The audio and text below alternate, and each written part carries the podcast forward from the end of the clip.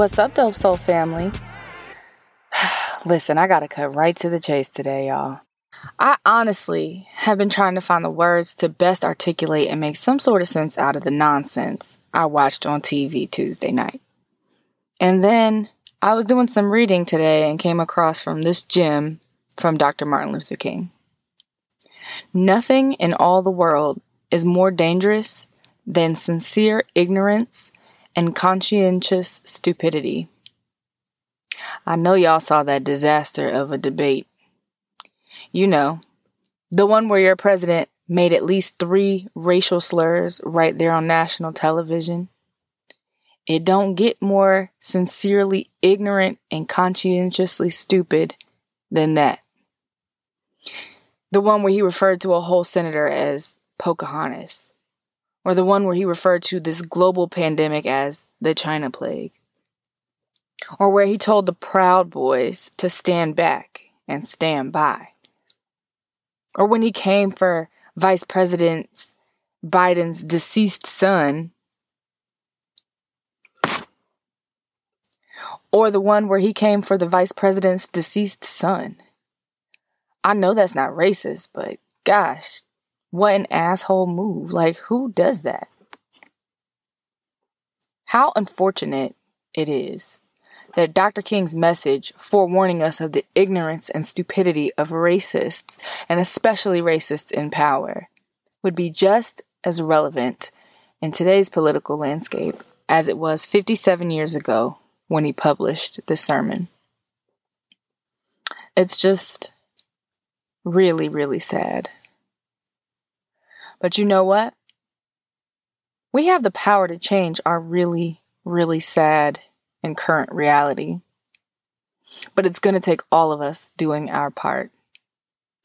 So today, during my lunch break, I did my part.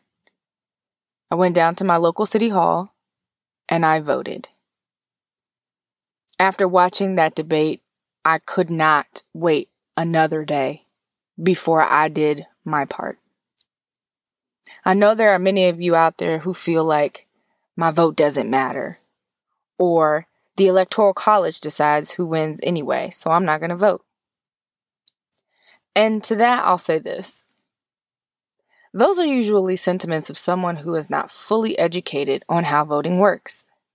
And I believe that we as a community have a duty to one another to help everyone understand. It's that important. So here we go. Fun fact The Electoral College is only used in presidential elections. A presidential candidate wins a state's electoral vote based on whether or not they win the popular vote. And that's you and me. Because larger states have more electoral votes than smaller states, a candidate can win the popular vote and still lose the electoral vote. That's how Hillary lost to Trump in the last election. Here's an example to help it make sense. North Carolina has 15 electoral votes and California has 55. Well, that's a no brainer. California has a greater population than North Carolina, so they naturally get more electoral votes. If all the Republican voters in North Carolina showed up to the polls and won the popular vote, then they would win all 15 of the electoral votes as well, and the Democratic candidate would get none of the electoral votes. However, if all of the Democratic voters in California showed up to the polls and won the popular vote, then they would win all 55 of the electoral votes, and the Republican candidate would get none of those electoral votes. In which case, California would win. Your popular vote does, in fact, matter. It's what drives the electoral vote. My second point to this argument is that there are many other things on that ballot that you should be voting for, aside from who will be our next president. This includes senators and representatives and state delegates in certain districts. More importantly, it also includes proposed pieces of legislation that not only impact you, but your local community. Point three is that state and local elections happen annually, while congressional elections happen every two years. So when you choose not to go vote in general, but specifically for state and local elections, you uh, ultimately give up your voice on issues like fair policing and use of force and police brutality. Why? Because guess who appoints the police chief? The mayor or other city level officials. Guess who votes for the county sheriff? You do. Your vote has power. You don't like that your kid's virtual learning is set up the way that it is? But guess who elects the members of the school board? Who makes those decisions? You do.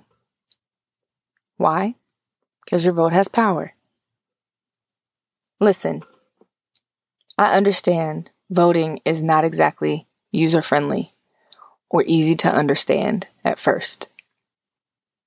And it's designed to be that way.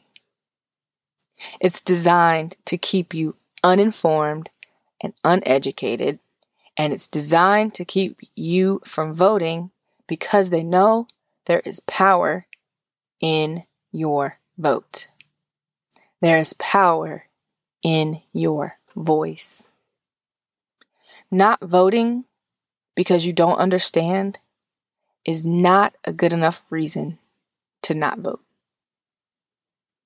Do your research, ask questions, watch videos, read about it, do whatever you've got to do. And then go vote. Go vote. Our black lives depend on it. Today's affirmation is My vote matters. My vote matters. If you love today's dose, then go ahead and text it to a friend or family member, especially those ones that are on the fence about voting. We need every single vote. We want you to rate, review, and subscribe to our podcast. We love getting your feedback. And if you're not already, follow us on Instagram and Twitter. And we look forward to seeing you right back here tomorrow for another dose of dopamine. Have a fabulous day, y'all. Peace.